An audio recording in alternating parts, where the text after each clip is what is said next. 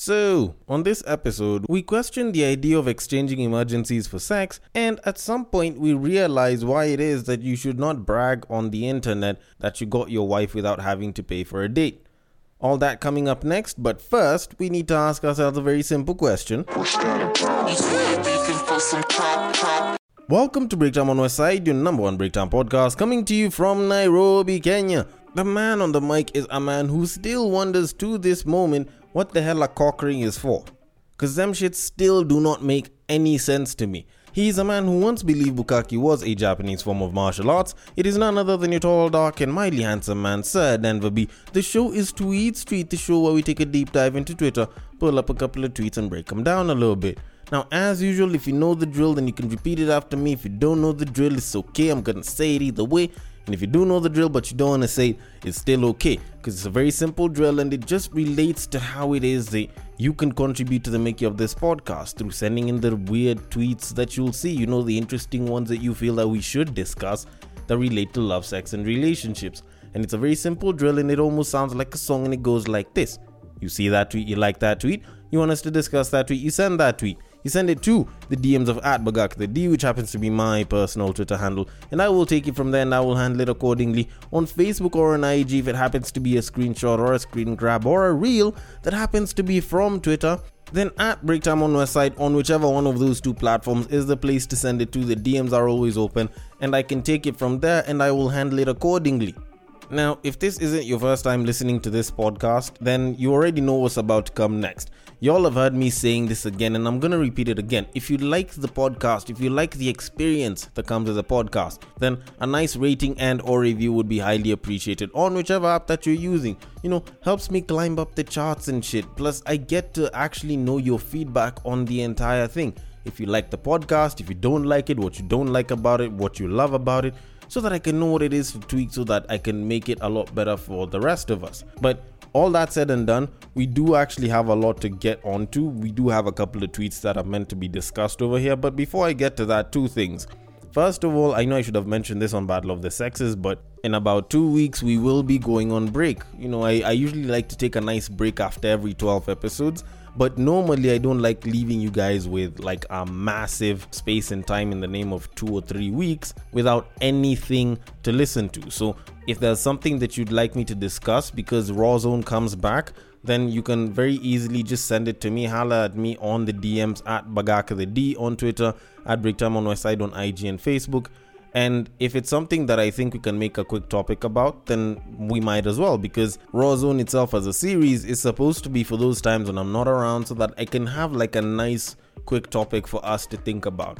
It doesn't have a lot of the news that I throw in, which is sort of like a staple for Battle of the Sexes and Tweet Street, but it's usually just topics that should be discussed that I feel like you know what, we can actually discuss and there should be something that we say about them. So, if there's anything in the realm of love, sex, relationships, society, and culture that you'd love me to talk about, by all means hit me up in the DMs. Hell, if you even have my number on WhatsApp, by all means hit me up there. Tell me what it is that you'd like me to talk about, and I might just make something about it for me to talk about and for the rest of us to enjoy. But, anyways, all that said and done, I want us to talk about Serena Williams for a little bit. Now, if y'all didn't hear about it, I think it was last week or something of the sort, she apparently announced via Vogue magazine that she would be retiring from playing tennis. And I'm not gonna lie, as a guy that doesn't really watch tennis, I already know Serena Williams. Like her brand is pretty well known, not just from the Nike commercials. There's also the fact that she was on one of Beyonce's music videos, and I know for a fact that she has a booty that is to die for. Like she has an amazing body. But you know what? That's that's that's just me and my horny side talking. But besides that, you know, she's been a legendary player. She's played tennis for quite a number of years. And I'm sure for some it's very unfortunate that she's retiring, but at the age of 41, she has finally decided to retire and call it quits. And as sad as that might be, personally, I don't really give too much of a flying shit, because this isn't exactly a sports podcast.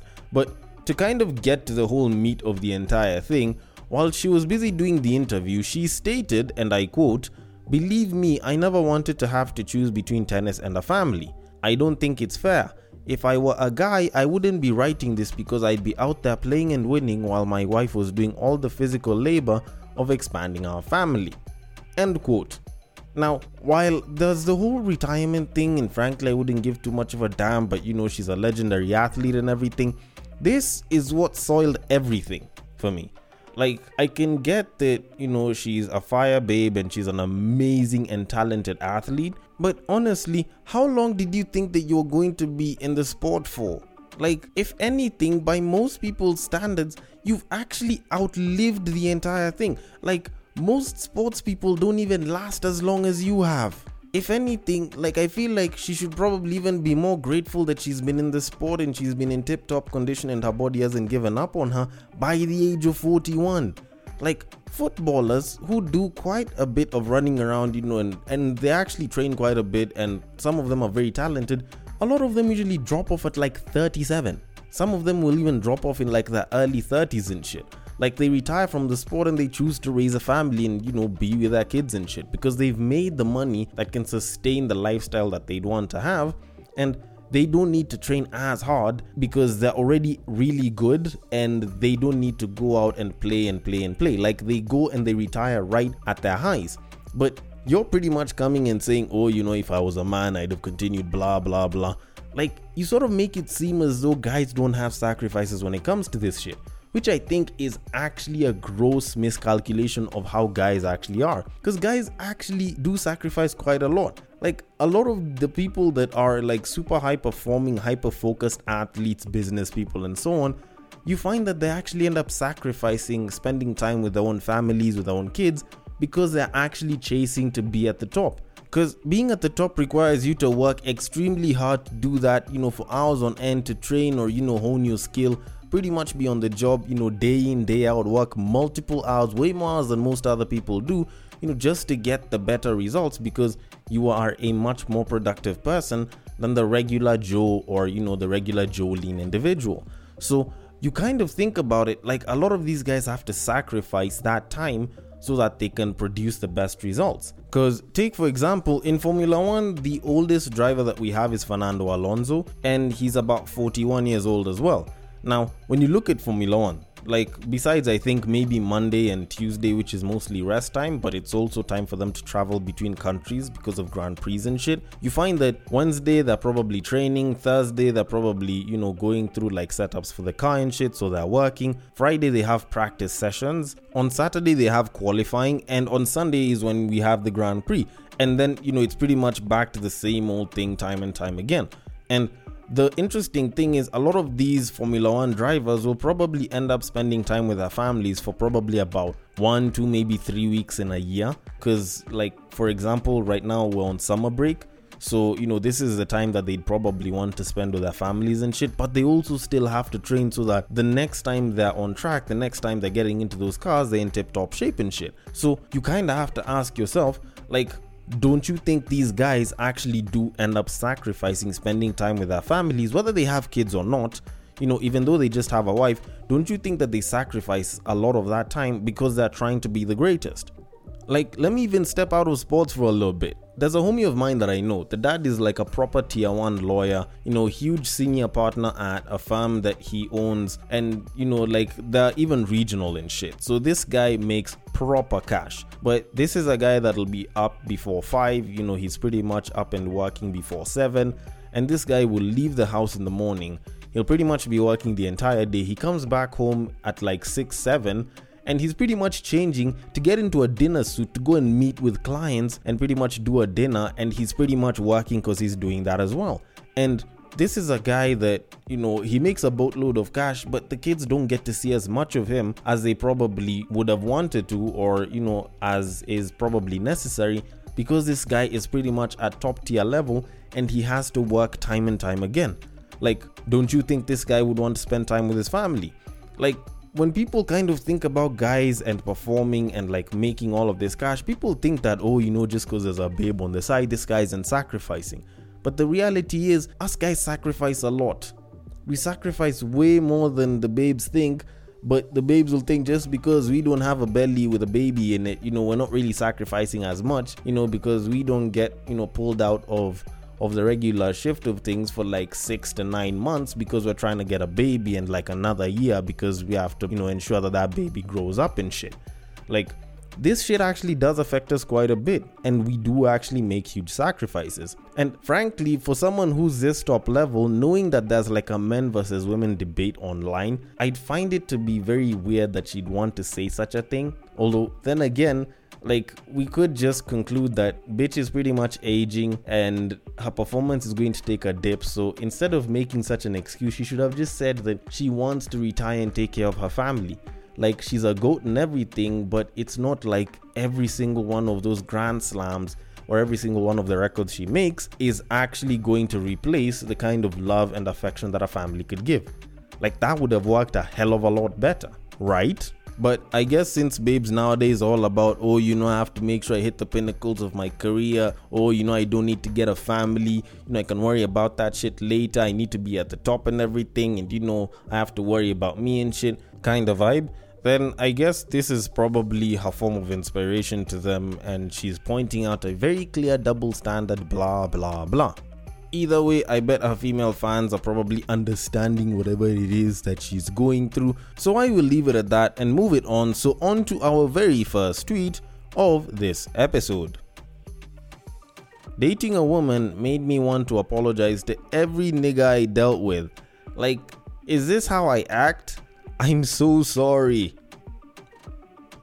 Now, this was, of course, a shorty who decided to tweet this, and honestly i'm actually quite happy. Like i usually like seeing shit like this because it reminds a lot of the babes that guys actually go through shit whenever we're trying to be with babes whenever we're trying to date shorties.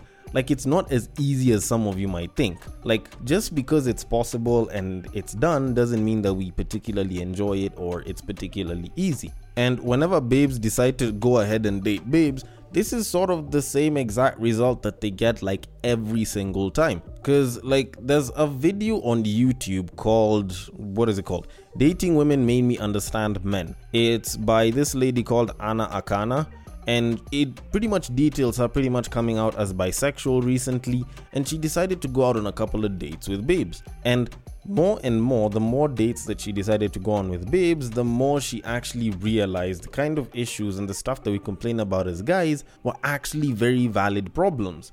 You know, stuff like going out on a date and, you know, the bill comes and you're expected to pay all of it.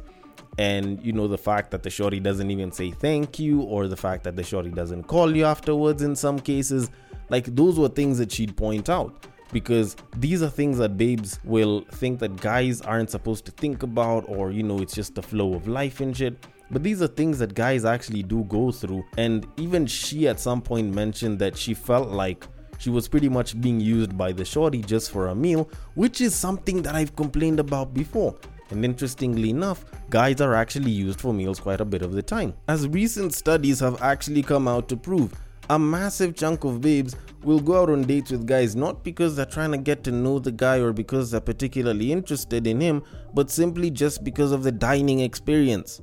Like, there's so many babes that do that and it affects us as guys. And that's just one part. You know, there's other stuff that she even mentioned. Stuff like, you know, who's supposed to make the first move. Or, you know, they're pretty much waiting for you to make a move the entire time and they do nothing to sort of edge you on to show you that there's a pretty good chance that your attempt is going to be successful. Because there's no guy that actually wants to be known as an abuser. There's no guy that wants to make a babe feel unsafe or feel like she's being harassed by him.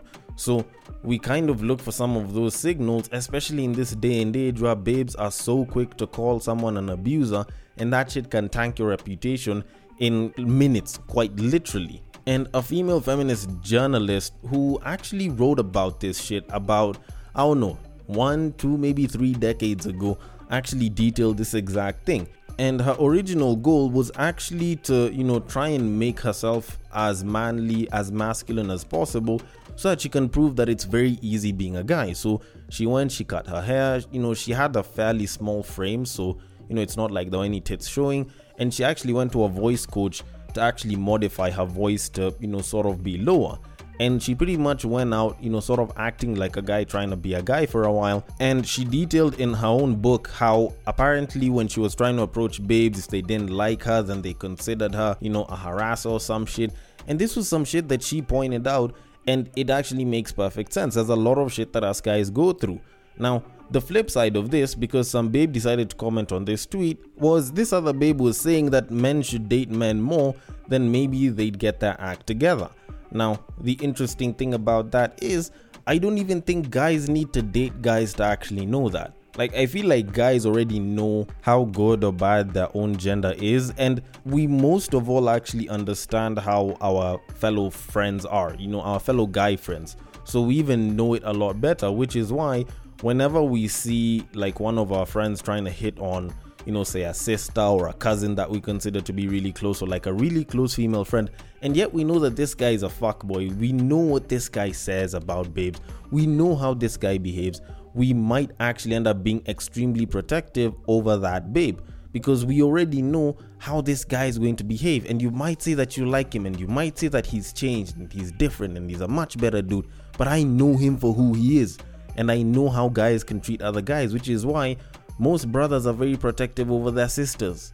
Like we know this shit at heart, so we don't have to go and date other guys to know that shit because we already know and we're not deluded into thinking that it's actually not as bad. But anyways, let me not take up the entire podcast with this entire thing and just leave it at that and move it on so on to our very next tweet of this episode.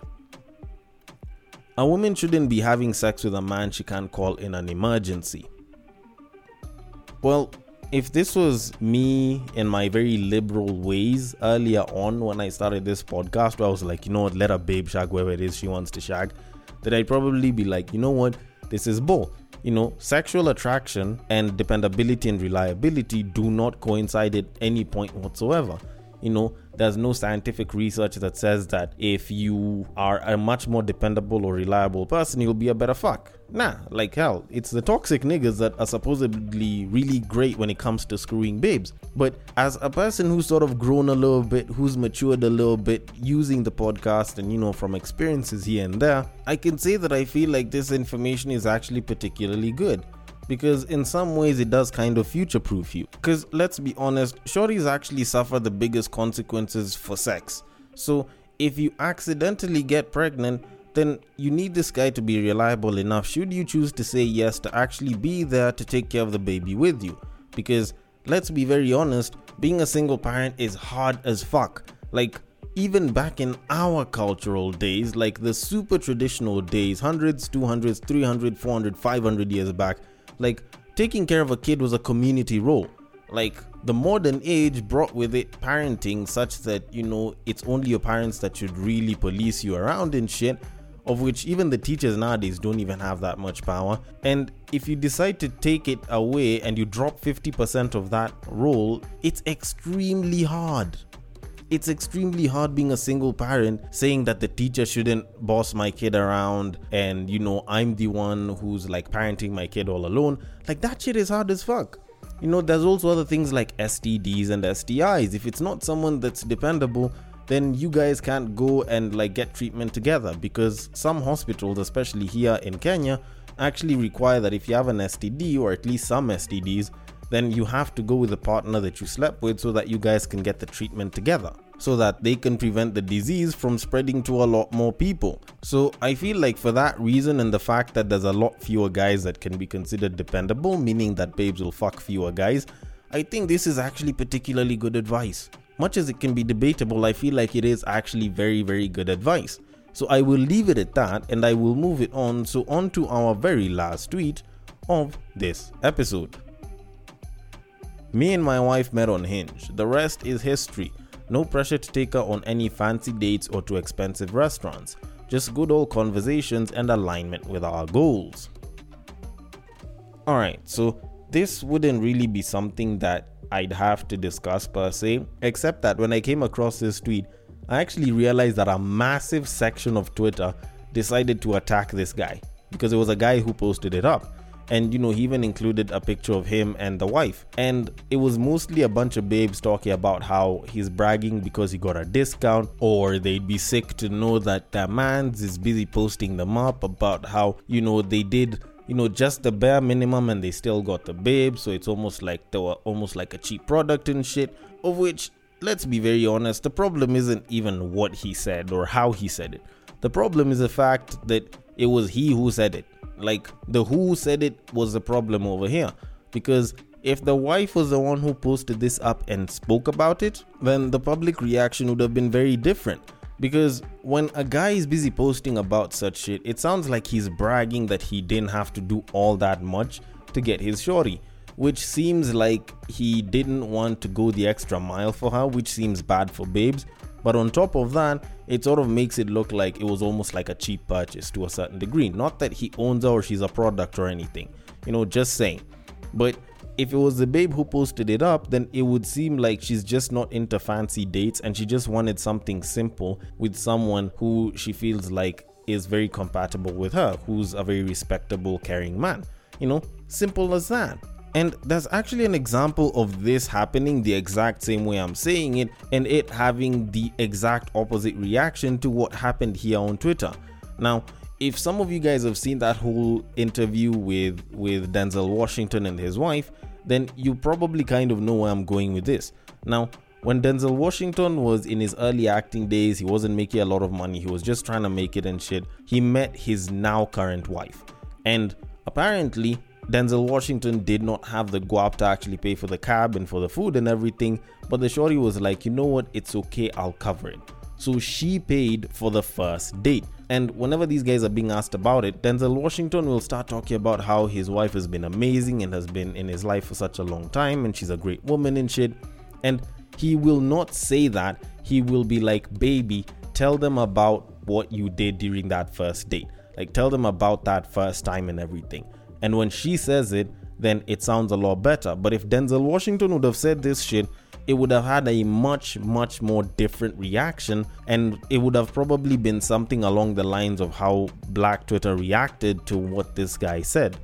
Although, then again, I might be wrong about this shit, just the same I might be wrong about a bunch of other things so I want your thoughts on this. The DMs are open. On Twitter, it is at Bagaka the D, which happens to be my personal Twitter handle. On Facebook and on IG, it is at Breaktime on site. Thank you so much for listening all the way till the end. And if you are listening through Castbox, feel free to drop your thoughts and comments below, and I will attend to them accordingly. And I will catch you guys on the next break.